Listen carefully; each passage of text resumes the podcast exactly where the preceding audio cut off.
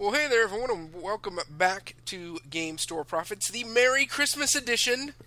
Uh, as this show comes out, it's a couple of days before Christmas. Still a couple of weeks before Christmas as we're recording it, but as always, I'm Luke Navarro. And I'm Mike Perna. Man, how you doing? Uh, holiday time? I, I'm doing well. I'm a little bit frustrated right now because apparently the people in our town, or the people who run the town, I should say, decided it was a fantastic time to redo the sidewalks in front of our house, which means that I can't get into my driveway, which means I had to lug two weeks worth of groceries up the street into my house. Hmm. Sounds like fun. I was not pleased with that, and, and I, I made that quite clear. well, we are having the rain apocalypse here. Um, California's a week. That's all I have to say. I've, I've I know heard... I'm one, born and bred. But I spent some time in Texas. And once you've lived in Texas, you know what rain is. This stuff, it's just drizzle. Okay? When when cars go sweeping away, that's rain. Yeah. When you cannot ever when you never see lightning clear from the sky because they're coming so quickly, that's rain. I once saw my buddy float down Main Street. that rain. happened. So, uh, as maybe you can hear, listeners, I have a little bit of a cold, so I apologize for that. I will try really hard not to cough in your ear. And I will really try hard to edit the the times that he does. Uh, I do have my hot beverage, and uh, out of deference to you, I have refrained from the Nyquil until after we're done recording. Woohoo!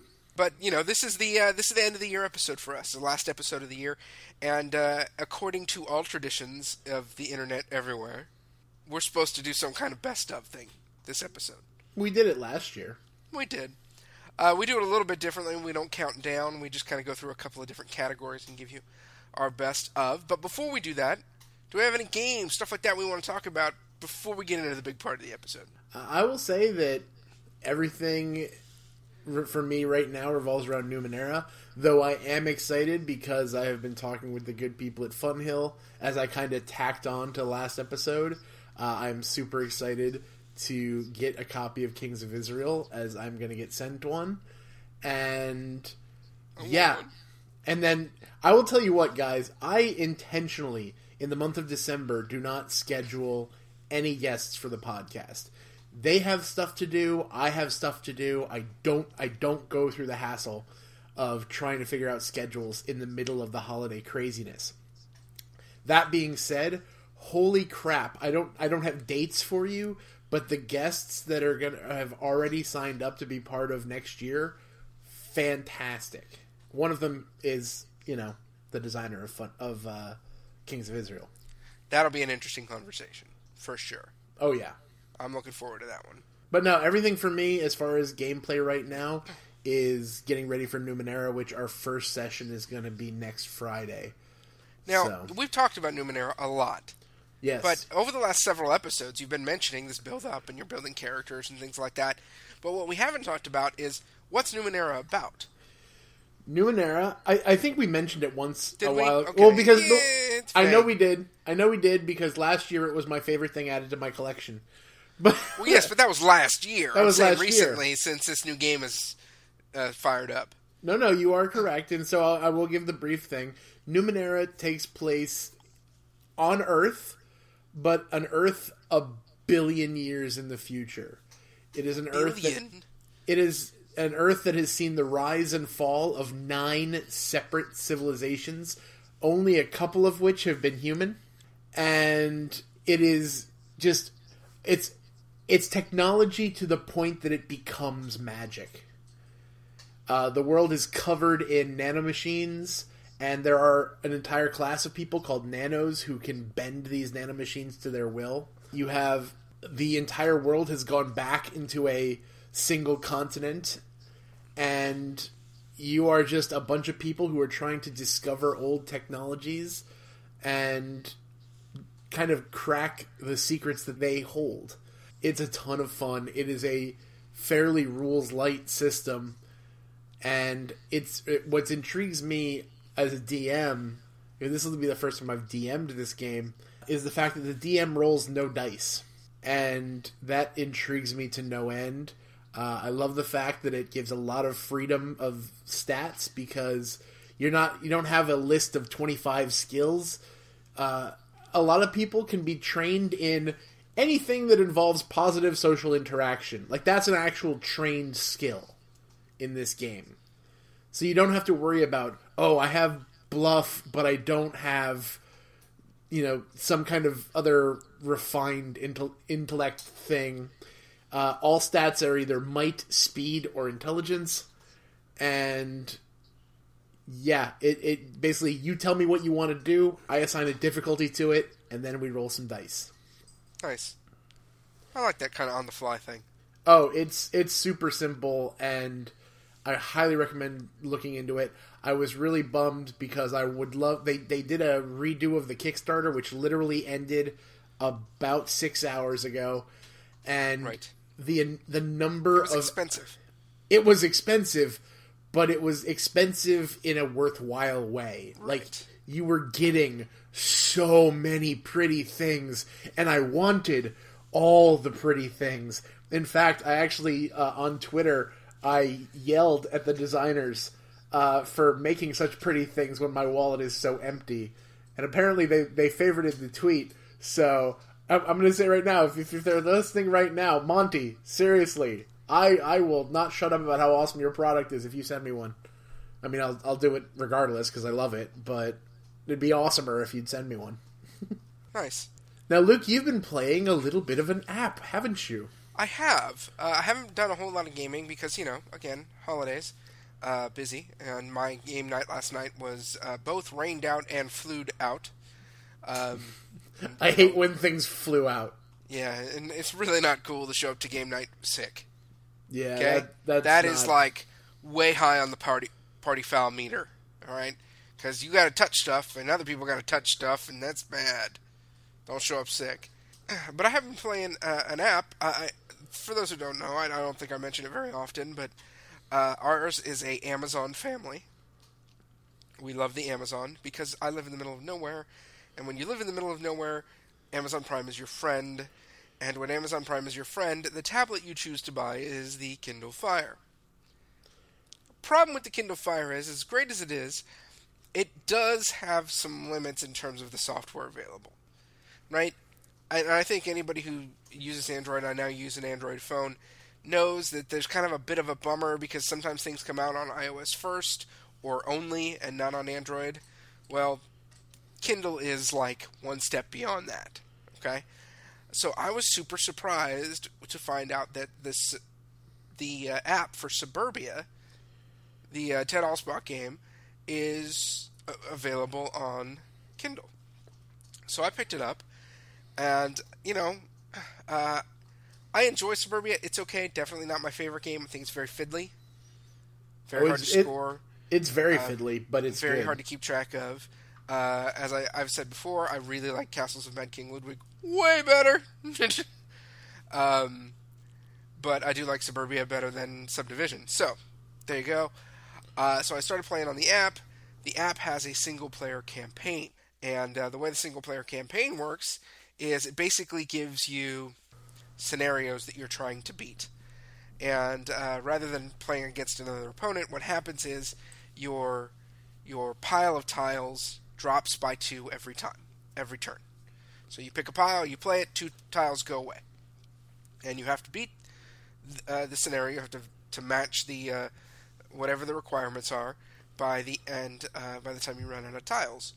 Um, and the requirements are generally things like you need a city of a certain reputation, certain amount of income, uh, and maybe a certain population, that kind of thing. It is so hard. And I don't think of Suburbia as a hard game. Fiddly, but not hard. The challenges in the app make Suburbia an entirely different thing to me. Like I am, I'm like I'll play the same level five times because I want to beat that stupid level. And um, This machine will not beat me. and it's kind of cool because the levels are actually like you know you're playing real places, and so theoretically they're kind of tied to the city. For example, Dallas, since we both lived in Dallas for a while, starts off with the airport really far away, and, and the downtown and you have to connect downtown to the airport while still maintaining your reputation or your money or your population or whatever it is. It's impossible. Uh, Can't be done. They've been trying for 20 years. Um, and so, super, super fun solitaire game. I haven't tried playing online because I just don't care that much. I love the solitaire version. Like if if I gave Suburbia like a C minus for the you know regular sit around the table and play, this is like a solid B plus for the solitaire version. That said, doesn't explain things very well. so if you've never played, you're going to be like, what's happening here? I don't get it. this is not a uh, good way to learn, is what you're saying. Right, and the problem is the tutorial in the game teaches the the standard game. It doesn't teach the solitaire variant, the scenarios and the the solitaire progression variant. And so you go through and, and I just went did the tutorial real quick because I just wanted to see what the interface was. Since I played Suburbia, I don't know, a bazillion times, um, and I, I was still confused. Uh, there are there are things that, for example, one of the things that if you're playing the game, you're going to really really appreciate this. Uh, sometimes it will say you must connect all tiles. Well, in my mind, that just meant every tile needed to have something touching it but it doesn't. It means you have to physically connect something to each tile, even if there were already two tiles touching. And those kind of things aren't clear. And actually, uh, Ted Alspach has really kind of explained all of it pretty well on Board Game Geek. So if you go to the Board Game Geek forums and be like, "What the heck's going on here?" He answers all the questions, and that's great. But it's a little annoying the first time you play and you lose a level because you thought you were doing one thing and you weren't doing another. But that said, really great. Uh, you know, I, I'd put it up there with Elder Sign for uh, like video game adaptation, iOS adaptation, Android adaptation kind of thing. All right, so are we ready? Are we ready for the big show? We are definitely ready for the big show. Our lists have been prepared. We are good to go. All right, man. So, first category is the favorite game played first this year. Now, as we have said in the past, one of the tricks about board games is that the release date and the actual get into your hand dates very rarely coincide. Unless, you know, you're super cool and go to Gen Con and stuff like that. But, sometimes sometimes there are years that pass between yes. a game's release and the first time you get to play it. So for those of us uh, who maybe are a little bit more mortal and don't get to go and see all the cool new stuff, uh, this is the game that we personally played for the first time this year that we enjoyed the most. Now, that could be a game that came out this year, but it doesn't have to be. In, in my case, it actually is a game that came out this year. Okay, so what? Well, we'll start with you then. What is your favorite game played this year? Now, last year, I I said it was Netrunner. Durr. It only seems fitting that I come up with another LCG for my favorite game played this year. All right. Well, that, I know you've played like three of them, so that would be Doomtown. I figured. I figured. It seemed like a fairly safe bet. Yeah, Doomtown Reloaded is my favorite game that I've played this year because I just I love the unique feeling of it. I love the the idea of the fact that your cards not only have the powers that are on the cards, but you can plan on the poker hands that you can do, and the deck building takes on a whole new level because of that. I love the fact that it's almost a it's an it's an area control game. It's a tactical game uh, where you're moving your guys about town and making sure they're in the right position to. Do, it's not you know a lot of people have have tried to play it as a just kill everything, and it is so easy to get yourself in a terrible position if you just try to kill the other guy's people. It's not just that. There's a lot of stuff going on, and I am rocking the fourth ring right now. I love the fact that the newest saddlebag came out. I'm looking forward to seeing what else develops, and I am still making plans to eventually, after hopefully not too many months of saddlebags have gone by, to make myself what I've referred to as my mission deck, because Doomtown the game that this that this Doomtown is based off of has blessed characters that perform miracles, and there are, are locations in this game that are churches, and I want to make a law dog deck full of church folk because dang it, that's what I want to do. so, to, full disclosure, I only understood about a third of what you said there, but that's okay. You love it. You're excited. I'm good with that. As I admitted when I first started talking about Doomtown, and pretty much every time I've talked about Doomtown, it, much like Netrunner, has its own language. If you don't know the language, you're kind of lost, but that just means you have to learn it. I it's a fun, fun game. High, steep learning curve, but well worth the the learning it. So, for me, I've learned a lesson, an important lesson this year, and that is maintain my board game geek games played list. because I figure I've played somewhere in the neighborhood of 200 games this year.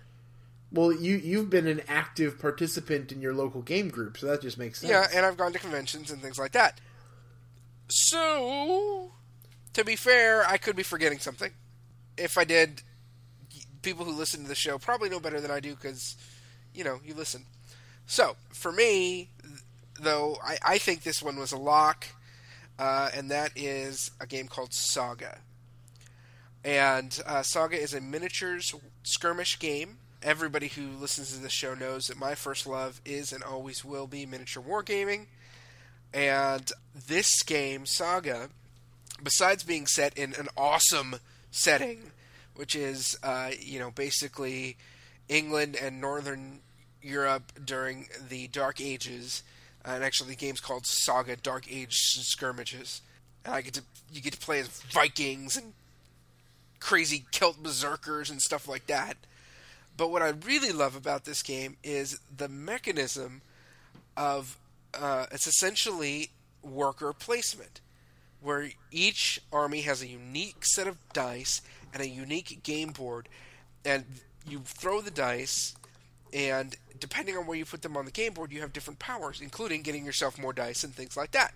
So what it does is it makes each army play out super different, even though statistically almost all of the armies are pretty well the same.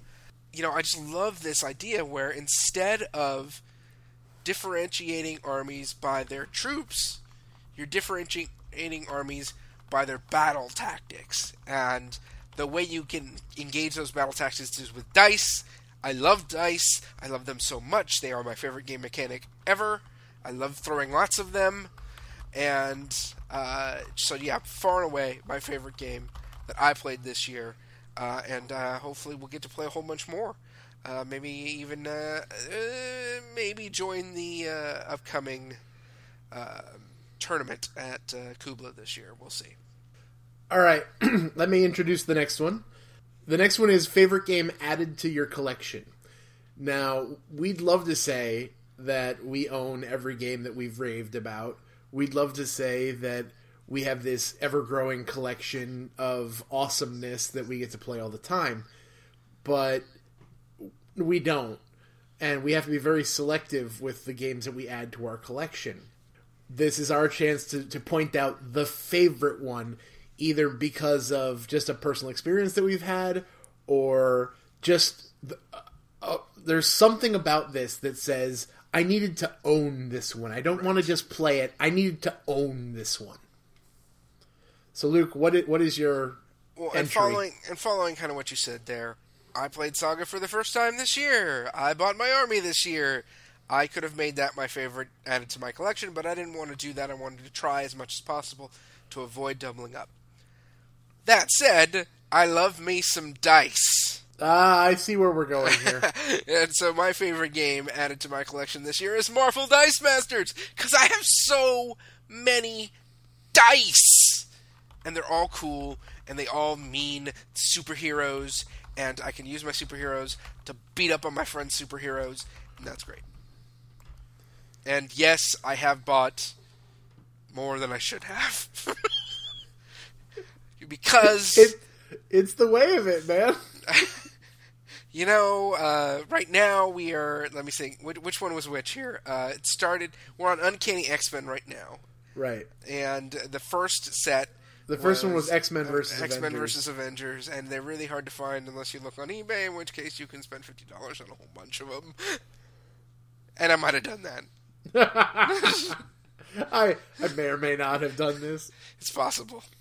So, man, what uh, what is your favorite game added to your collection this year? When I heard about this game, I thought, man, this was going to be a lot of fun. It's going to be a, a fun, light party sort of game, but not necessarily being a party game. But it just has that vibe, that that social vibe that really gets me going. Uh, when I, I bought it and I brought it home and I, I played it for the first time, that's when I knew that this purchase was the greatest thing ever. Uh, I knew that I knew that I had to have it because I want to pop open little bags. Okay, Mine is Sheriff of Nottingham. that's interesting. I was not expecting you to say that, but that's cool. Sheriff of Nottingham got added to this list because man, I'm so glad that I have it. I'm so, it, the the the favorite stories that I have from our all day extra life event was when we played Sheriff of Nottingham, and none of these guys had ever even played had ever even heard of it before because uh, I the only reason I had it was because it was Gen Con. I, I got it there. And so the game hadn't even been released. It would be like another week before the game was even released, and to see them pop open the bag and that they they got into the ritual of popping open the bags. It was so great. There was there was one of our one of my friends. She every time she did it, she made sure that when she closed her bag, she did it over her head, just to just to have that thing, that moment, that that uh, that guttural thing that says yes, I'm in this game. And anything that can make you do that, man, I'm so glad that I own it. I'm so glad that I have those stupid little bags. And yeah, I I can't think- talk enough. I think that really says something, though. When we both of our decisions were really visceral. Oh yeah. It's about I want this stuff as much as I want the game. Yeah, there was actually one criticism that I saw. I believe it was uh, Matt from Shut Up and Sit Down said the problem with with Sheriff of Nottingham is if this popper ever goes like like gets worn down and it doesn't make that pop, there's this game is going to lose something. And when I when I first heard that, I go, "Come on, really?" But after playing it now probably about at least a half dozen times since then. Man, I'll tell you what, if that popper went dead, I'd still I'd still like the game. The game isn't ruined because it wouldn't be there, but it would there would be something missing. Well, okay, so that's our favorite games added to our collection. For me, Marvel Dice Masters. For Mike, uh, is Sheriff of Nottingham. Our next category is favorite game publisher. What company, Mike, did you think was the best this year? Now, some people might do this just because it was it did one of the most newsworthy things this year. But I'm not going to do that. I think I considered that as part of my reason why this is my favorite. But I will just say that from the games that I've seen, the games that I've played, and and even building on the history of so many games that I own, I had to give it to the guys at Asmodee this year. They just made a ton of just quality games. The artwork is obscenely good in Asmodee games. One of my favorite games that, that they put out this year was Abyss.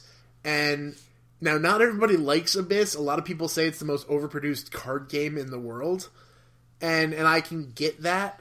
But even the people who don't like the game say, man, It's pretty. I, I can't stop talking about the artwork. And that's something they do consistently across all their games. And team that up with the news that they have have kind of I don't know the, the, the full details of who bought who and what's what because this is big companies and big companies do this, but the they're they're working with Fantasy Flight Games now. They're pu- they're helping put out that stuff and being the distribute the distributor for that stuff. Man, I I don't know how I could give it to anyone else but Asmodee this year. Luke, what about you? Well, uh, Mike and I don't get together prior to making these lists, uh, but we got together on this one. You also My, said uh, Asmodee? is Asmodee. Absolutely. Again, you talked about all of the games they created this year. But, I mean, here's the bottom line is they absorbed two of my favorite game makers this year, Days of Wonder and Fantasy Flight. yes, they did do Days of Um, Wonder as well. So for those of you who don't know, board gaming is it's kind of an interesting business because so many of these games are created in far-flung places. And so you, we have these problems where you know there's games that were released in Essen, and we may see them in the United States, we may not. Well, what Asmodee is, Asmodee is uh, a French company, uh, but they have businesses in each of the major gaming sectors. They have one in France, they have one in Germany, they have one in uh, Korea, they have one in Japan, they and they have uh, Asmodee uh, in the U.S. as well. They own a ton of imprints, uh, companies that you know are out there and they're running, and you never would have known that they were owned by another company. Uh, and this year they picked up two huge ones in Days of Wonder, who produce basically Ticket to Ride and probably other stuff, but it doesn't matter because they. but it doesn't matter. It's not Ticket to Ride. well, Ticket to Ride and Memoir, and uh, Memoir is huge too. So, uh, and then Fantasy Flight, who would have been my favorite this year, and was probably, I think Plaid Hat was my favorite last year, but Fantasy Flight would have been my favorite this year. But since they got absorbed into Asmodee, I kind of gave them that one.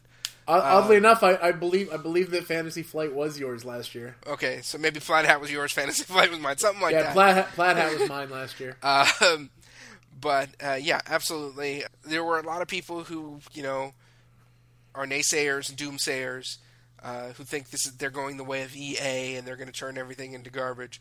But I don't think the board game market is the same as the video game market. I think this is just about getting games to people. And and, unlike and unlike EA, Asmodee has done consistently well with everything they've done always. Right. And they have always done right by the people who play their games. So I have absolutely no problem with this happening because I, I don't think there's going to be any downside to this. I think the companies are still going to get to make the cool things that they make, but they're going to have the backing of a lot more capital and a lot more resources that they have now that they wouldn't have had before this. Well, speaking of EA, our it's next time to talk video games. Is favorite video games. Now, Mike, I think it's probably fair to say you've played a lot more video games this year than I did. I've I've played a significant number of video games. So why don't I jump in first? Because you, since you have the more uh, informed opinion. Okay. So this year I did pick up a PlayStation 4, and so that has changed my gaming but that happened fairly late in the year. Uh, the reason I picked up a PlayStation 4 and my game of the year is Shadows of Mordor. Uh, nice. I loved this game. Um, for those of you who don't know, it's The Hobbit meets Arkham Asylum meets Assassin's Creed meets something that's completely different than all of those in the in the boss system they have in this game. Uh, where each of the, orc army is a kind of living, breathing thing. Where if somebody kills you, they get higher in rank in their army. They're fighting amongst each other throughout the game, and you can intervene in these fights so that you can get the orcs that you want in charge to be in charge. You can eliminate, you can undermine the strength of the orc army uh, by how you intervene in these battles.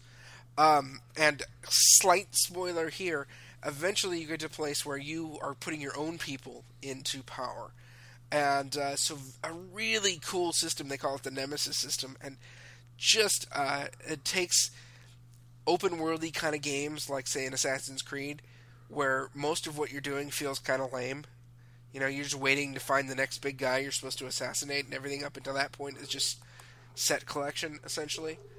Uh, this makes each battle feel really, really cool, um, and a great kind of just an awesome situation when you're you're in there, you're fighting with some orcs, and all of a sudden, all of a sudden, a war chief shows up, and then another war chief shows up, and you're fighting two war chiefs at once, and it's super intense, and it looks beautiful, it plays super well, uh, a whole lot of fun. So, Mike, I have a feeling your game's going to be a little different than mine. Oh, just a touch last year it was fun because last year everyone and their uncle was saying one game was the greatest game ever. Last year that was BioShock Infinite.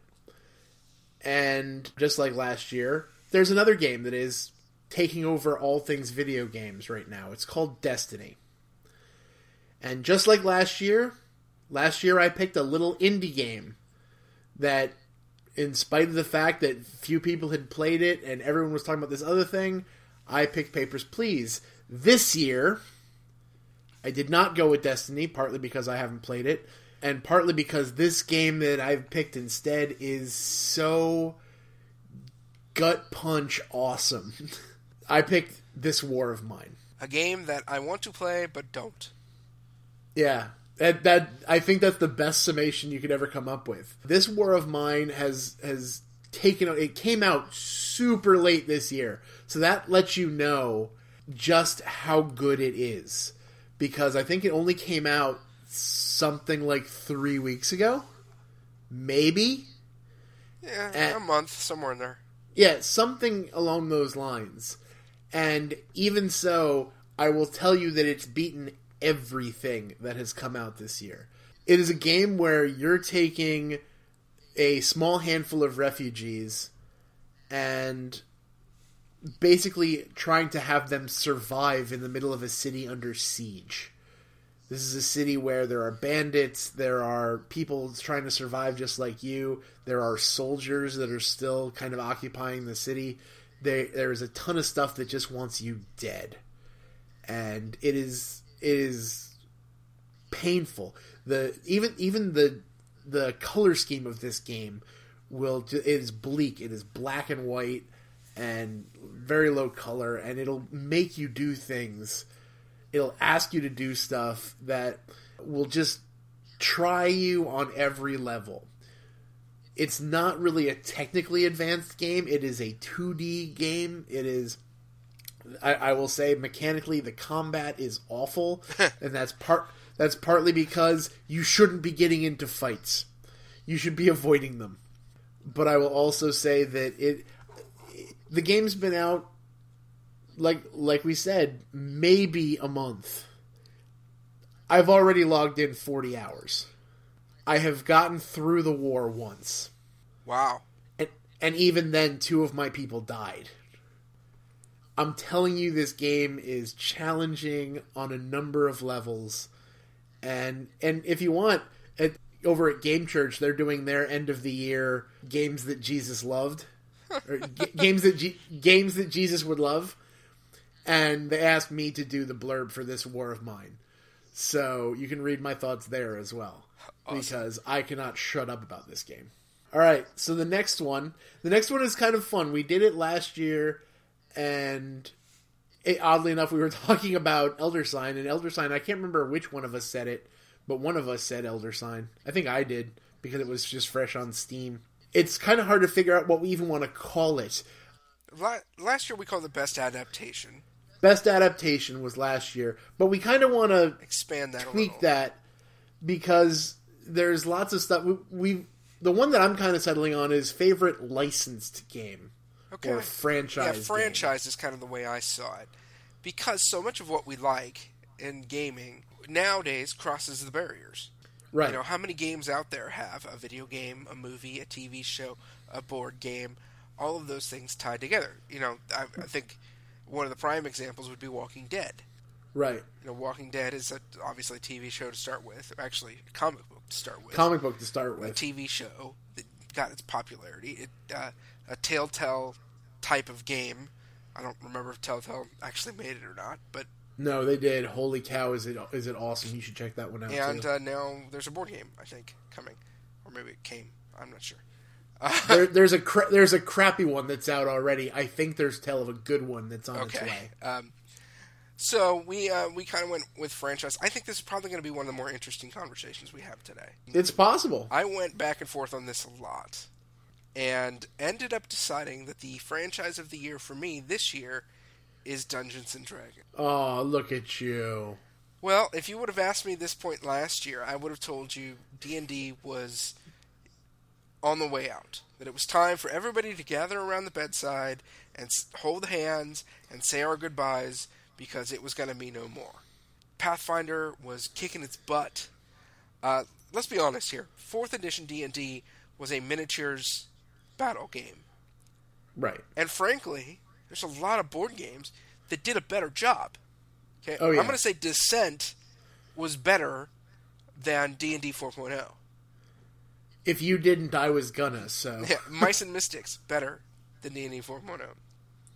The D and D board games better than D and D 4.0 because what 4.0 was was that kind of that board game esque. Without a board, obviously, you had to create your own. But you know, a miniatures game where you're moving around on squares. But it was so overcomplicated because it had all of the abilities and whatnot laid in that it ended up being clunky. Well, I don't know. They they saw the light. They were redeemed, and came back this year and said, "You know what? All that garbage gone. We're going back to the roots and starting over again with a great role playing system." That said, if you want to play tabletop miniatures, they've got two really awesome tabletop miniatures games now too. Okay, they have the D and D miniatures game, and they have Dungeons and Dragons Attack Wing the attack wing does look glorious. because it's not gonna lie. dragons, big old honking awesome dragons. If you guys love the Star Wars miniatures, by the way, have you ever noticed that when you go to Cool Stuff Inc., those Star Wars miniatures for Star Wars uh, uh, for X-wing are always on the top selling list? well, yeah. Who's buying all of these? Who's got the money for all of these? But I guess people do. Good for you. Uh, but uh, yeah, so now there's dragons, and they're integrating now so that there are going to be land. You know, you're going to be able to have wizards and giants and trolls and things like that that fight with the dragons, and that's pretty awesome. But but really, first and foremost, the fact that they resurrected the the gaming, you know, the heart and soul of gaming this year. They they saved the thing, and for that, I think they get franchise of the year. Yeah, we without doubt we we required certain things of them. We said if D and D is going to come back, it needs to do this, and it did. It did all of them. It did. It gave us everything that we asked for, and so we have to acknowledge the fact that yeah, they they did it. Not only that, when when they first started announcing that they were going to stagger out the core books, I was be like, I'm definitely getting the player's handbook. I'll probably get the monsters, and I'm not even gonna get the DM. I, I've been DMing for so long. I have no desire to to spend that money. Then they they came out with a DM guide that had tables that helped you build towns and build dungeons and craft NPCs, and I'm like, oh sweet lord, I'm gonna have to buy that too. I mean, it's to me, you know what it reminds me most of is the old like Kobold magazine. Oh yeah, That's what it reminds me of, and I loved those so much. You know that that article in Kobold that was like, okay, you need to put together a thieves syndicate. Here's some dice ta- tables and rolls and stuff, and you can make this crazy syndicate that's gonna, you know, fill your next game. I love it, love it. Or you need to create the culture for bugbears. Okay, sweet. you know, let's do it. Uh, yeah. So yeah, to me, they've brought back just the love and the heart and the soul and the imagination in the game, and even the little bit we've played together on Inroads Plays has, I think, really brought that out. I, I agree completely, and I will say, and and this is kind of the the reasoning behind the way we did it and the characters we rolled for that. And I, I think we said it, but I want to uh, just be very intentional about saying it now. The game we're playing on the Inroads plays, you don't even need to buy a book for it. Amazing, we are right? Amazing. We are intentionally we are intentionally building those characters and putting that stuff together through the basic rules that you can download for free. Otherwise, I probably wouldn't have played a cleric. I've played enough clerics in my day. Yeah, but I forgot about But- that. They they gave away D and D Basic, and, Right. You know, I, I all of the mess that was D and D four, um, uh, they fixed it, man. They fixed it very well. And I would just like to say, I blew a cricket across the battlefield. That's all there is to say. And put two dudes to sleep. Three, technically. Two bad guys. Technically, one one semi good. One was on Yeah, one was on our side, Sort of. But anyway, check out episode three. Uh, so, Uh, what was your favorite game license flan- franchise thing this year? you know, there's part of me that didn't want to do this, and I'm basically relying on good faith with Fantasy Flight for this one. That's why I didn't do it. No, no, I'm not even going with the one you're probably thinking Okay, because the one you're probably thinking is Imperial Assault. I am. No, that one is not set to really go yet. There's one that they've promised. They have made declarations that it will be available for Christmas, and they're really, really, really hitting the, the, the last minute on there. But they've they've made promises that this will happen. Thus, I had to just say, you know what? I've seen it. I've looked at it. I didn't get a chance to play it, but I got to watch this in action and it was enough for me to say, if you promise me Fantasy Flight that this is coming out at the end of the year, I have to give this this particular award to you. That would be XCOM. Really? No, Luke, not really. Hi guys, Future Mike here. See, when we recorded this one, reports were showing that Imperial Assault was going to be coming out during the first quarter of 2015, while XCOM was going to be set to be released just in time for Christmas in late 2014. This, it appears, was a falsehood. As I'm putting together the edit for this episode, XCOM has been pushed to the beginning of next year, and Imperial Assault is actually currently available. So let's just forget that I'm not going with what you're thinking I'm going to go with and say, yeah, you called it, Luke. I'm going with Star Wars Imperial Assault. For those familiar with the game Descent that Luke and I referenced earlier, Imperial Assault works in a very similar fashion.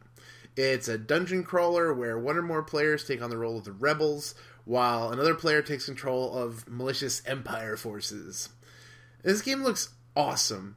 It looks a ton of fun for anyone who's a fan of the Star Wars franchise, and they're adding new stuff all the time, like campaign books and uh, lieutenants and other stuff, like similar to what they do for Descent. I'll tell you what, it's worthwhile. For if nothing else, you should get it for the ridiculously impressive ATST Walker miniature. That alone is worth your time. After I was going to be talking about XCOM, Luke and I kind of bantered back and forth a little bit about Imperial Assault, so I figured I should probably just let us get back to talking to that rather than me blather on for a while. So, enjoy. Awesome. So I kind of have to throw another one in there. All right. We got to talk Star Wars. Oh, yeah, it's beautiful. It's Okay. gorgeous. Like I said, ATST. ATST. X- X-wing is the top seller all the time. They just keep cranking out amazing stuff. like I would buy it just to buy it if I had the money. Armada is gorgeous. Oh, Armada's going to be impressive. Imperial Assault may or may not be here by year's end. It's hard to say. But then we cross the lines on Star Wars. We've got the the trailer for the new movie or the teaser, I guess, not a trailer. But have we talked about Star Wars Rebels on this show? No, we haven't. Oh my goodness. I love Star Wars Rebels. If you don't know, Star Wars Rebels is a TV show. It's on one of Disney's 17 different channels. I don't know which one. Just look it up. Um, but it is it's set about 20 years after episode 3. Um, maybe 10 years somewhere in there. But in that vague space between the bad movies and A New Hope and uh, it follows the crew of a ship called the Ghost as they uh, work at the very beginnings of the rebellion, and they get Star Wars right. I mean, the the feel of Star Wars from when you were a kid, they nail it, nail it, and uh, you know, yes, it is a little derivative of A New Hope, but that's okay. The storytelling is great. The characters are great. Uh, I love the fact that my children are super into Star Wars now because of this mo- this TV show. I'm like jonesing because there's not anything in November and December that there was a cliffhanger and then it doesn't start again until beginning of January. Um, if you have not seen Star Wars Rebels and you are anything a Star Wars fan, you owe it to yourself. Go find it. I'm sure it's available online. watch the thing. You will love it. And I will also just throw out I, I they're done with it because they're throwing their hat all in with Rebels as far as I know. But Clone Wars was also an amazing TV show. I liked Clone Wars. This is better. I will take your word for it because I haven't seen it yet. Yeah. All right, so we have come to the moment, the uh, the last category of the day, and that is, of course, game of the year. That is a game that came out this year that we think is the best game this year, whether or not we had a chance to play it. Yeah, we need not have any first-hand knowledge, but just because of the hype, the the game-changing nature of the game, uh, just there's something about it that that just made us give this award out. Uh, a game that has pretty much changed the way we view gaming some in some way, shape, or form. All right, so when we started talking about this, we, we had a brief conversation. We didn't want to tell each other what our games of the years were. Of course, we wanted to reveal that live on the show. That said, um, you had a much more positive outlook on this year than I did. It is not that I had a negative outlook on this year, but I didn't think that there was anything super revolutionary that happened this year. I think it was a good, solid year. Um, but and also to me, there didn't seem to be the giant front runners that there were last year, the the Cavernas of last year. Um, so I'm interested to see what you have to say about the game of the year, and maybe throw out some of the things that you thought could fit into the category. Well, there were a couple that I thought about.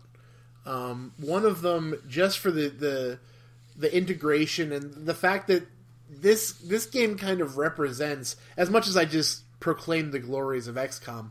This there was a game that I thought of called Golem Arcana, and I almost gave it to that because of the fact that it pretty much represents the integration of the electronic with the board which uh, I think a lot of games are going to do. Right. So whenever you're the front runner on something, you should there's there's something to be pointed out for that. Well, and I think Alchemist is kind of whereas you know Golem Arcana was kind of it was there, but not nobody really liked it that much. Right. People really seem to like Alchemist.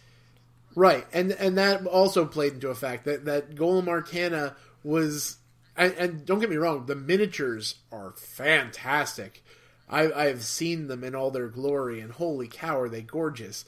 But everybody I talked to who played it pretty much said it's a really neat idea, but basically it's a mini game. It's a miniatures game with an app, and right. so I could I couldn't go that way. The game that I picked, and yes, just before anybody says it, before I get comments about the fact that I'm a plaid hat fanboy. Yes, we all know I'm a plaid hat fanboy. We could have seen this coming.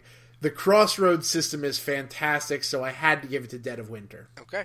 The crossroads system, for those of you who might not know, we've mentioned it a couple times already. Heck, a good portion of you have probably played this game because, quite frankly, it's sold out everywhere. they haven't even come. They at one point I saw somebody uh, tweet out a picture. I found one in the wild. I wonder how long it'll last. Like this game was flying off shelves, and it's because of the fact that it has this really interesting mechanic.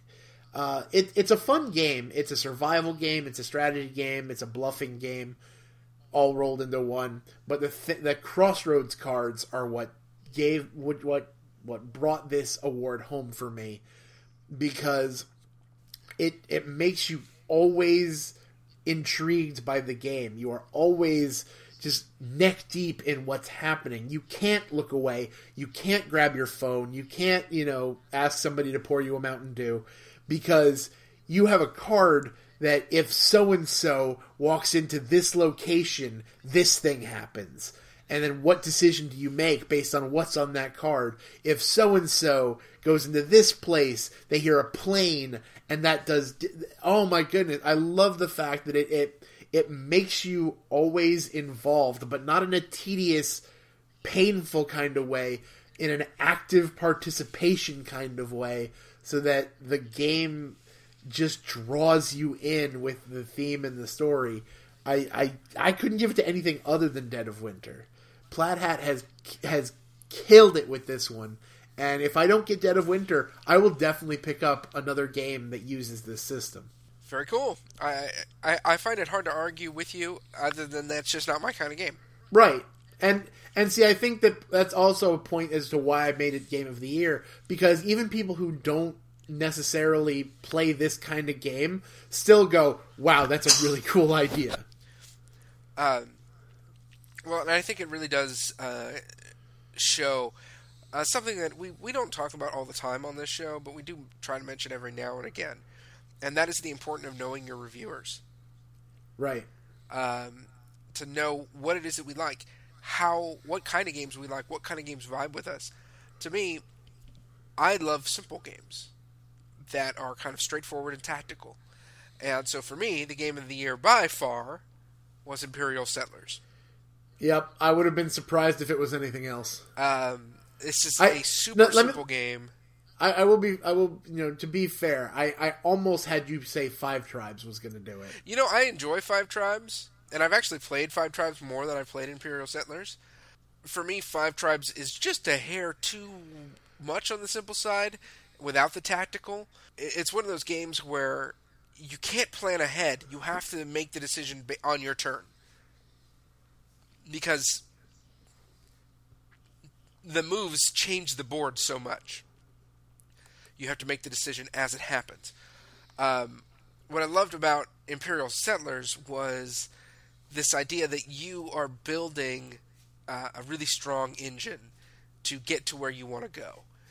Um, and yet, each of the cards has enough variability, each of the factions has enough variability, and it takes some of the concepts from much more complicated type of games and brings them down, puts them on cards. So you know, it, it, cards almost force it to be simplified a little bit, and streamlines it really nice. And you know, I love that. I love games where there are very clear, very streamlined goals, and yet you need to have tactical awareness, or you will lose. Um, and so for me, I definitely Imperial Settlers. I hope we see lots and lots more uh, in terms of expansions for that game and uh, super fun. Uh, just exactly my thing. Yeah, that th- just to hear you talk about Imperial Settlers and the experience you had, like I said, I'd have been surprised if it was anything other than that. Yeah, you know, and again, it's it's hard to think that there could have been something at the beginning of the year. Uh, you know, it's always a, it's sort of unfair. It's like we should do these once a quarter or something like that. You know, uh, because the the cult of the new and really just it's it's just what is most in our awareness. Um, but to be fair, it's because of Gen Con, right? Oh yeah, the big stuff tends to come out there, and uh, the that's why we kind of continue with it. But I will say that uh, it, for me, it was a good year of gaming, a really solid year of gaming. Uh, play, got to play a lot of games, got to add a few to my collection. Um, but uh, I think I gamed wider this year than I have uh, in most other years. Uh, in part because of the show, and so that uh, that that's cool. It gave me some opportunities, and boy, I can't even begin to think about what next year is going to be bringing along uh, for this show and for Inroads Ministries. Um, a lot to have come, uh, a lot happening, a lot coming, and uh, I'm excited about that. yeah. Just just kind of looking over the past year, and you realize that this time last year, uh, Inroads was a month old. We'd only been doing it for a month, and even then, it, I don't even know if it was necessarily a full month. Yeah. I think it was like mid to late November. Like it was a domain live. name, maybe. I don't even know if it was Right. a domain name. It was just like, you know, a thing we came up with. Yeah, and and to say that now uh, we're we're our paperwork's mostly submitted, if not entirely submitted. We're just waiting on on results from that to get you know become an LLC and a 501c3. And for those of you who don't know what any of that does, what it means is is that we're going to be able to do stuff as an entity. Inroads is going to be a thing in more than the minds of just us. Right. and uh, that's going to open up a lot of doors. Well, we definitely the- we want to do everything correctly, Right. and that takes time and energy and money and people. And uh, by the way, thank you, people. All of the people who are connected to Inroads, obviously the listeners as well. But man, so many people gave their time this year. um, and just super thankful for that. No, I, I there are so many to thank, and I, I don't want to go through the whole list only because of the fact that there are so many of them. I don't want to short anybody. Episode 100 is coming soon. Yeah, and in episode 100, we're going to try and get back as many people as we can. Uh, obviously, schedules being what they are, we got to work with that. But we're going to try and at least, at bare minimum, hear from people. Like I'm, I, I'm at this point, I'm telling people if you can't, if we can't schedule a time, just send us something Right. because we want to hear what all the people who have been on our site before, all the people who like who we want to get contributors who have who have written for the site. Uh, we're even trying to nail down some times with some of our regular regulars, Right. uh, the people who have been with us since the very beginnings of Game Store, and uh, have a couple words with them. You know what? And if air. you're listening and you've been listening forever and you like this show, send us something. Go to inroadsministries.com, click on the contact thing, record yourself saying how amazing this show is, and send it to us. You could also record yourself saying how terrible the show is. We probably won't put it on the air, but we probably won't put that in know, episode 100. it'd be but- interesting. but yeah, no, it it really has been just an incredible year, and I know that's that it's this is the last episode of the year. People say stuff like that just because you, you say stuff like that. I am continually blown away by the fact that this is going the way it's going. The fact that I can say that we've had game designers that now follow us and are excited about what we're doing. The fact that I have uh, you're you're going to be playing Dice Masters with a missionary in Germany. Uh, Jacob, I swear I'm going to make that happen. Uh, the the fact that I, I mean, oh, I'm just I'm I'm literally blown away by the fact that all this is happening and the fact that we've got so much that is just like on the cusp. Right. That That's the waiting. that's the thing that blows my mind. is- Yeah, we're we're on the verge of unleashing so much stuff. Like right now, uh, we're all about the website and the content there, and that's always going to be a part of it, as far as I know. But uh, there's so much stuff that is just waiting for that door to be opened, and we're like approaching those doors. And I'm I'm super excited just to see what happens when when God says, "All right, boys, take a look and just go ahead." Um, I'm expecting uh, uh, it, the way it feels. Uh, here, here we go. I don't want to spend too much time because we're we're pushing the the boundary lines, but it's the end of the year episode. I think we should do that. I will say that to give you the illustration of what I feel like, I'll have to do a little bit of movie trivia. Because if you've ever seen the old Gene Wilder Willy Wonka, when he opens the door to the chocolate factory for the first time, this is the movie trivia part. They intentionally did not let the actors see inside the chocolate factory until that moment that that world of amazingness and the candy and the chocolate waterfalls and the boat and the oompa loompas and all that stuff none of them had ever seen it until that moment when that door opened. So the the awe and wonder in the kids' eyes and the even the the adults that were there just the absolute joy that felt that was because they were seeing it for the first time too. And i feel like we're at the door uh, mr wonka has put in the keys to open the door but he just hasn't opened it yet and i cannot wait cannot wait for that door to open so that we can start running through this stuff because man i'm excited Awesome. So, folks, thank you for hanging out with us uh, for another year. Uh, hope you'll be with us for a year to come. And then remember that God is the game master. No matter how the dice fall, the game plays on.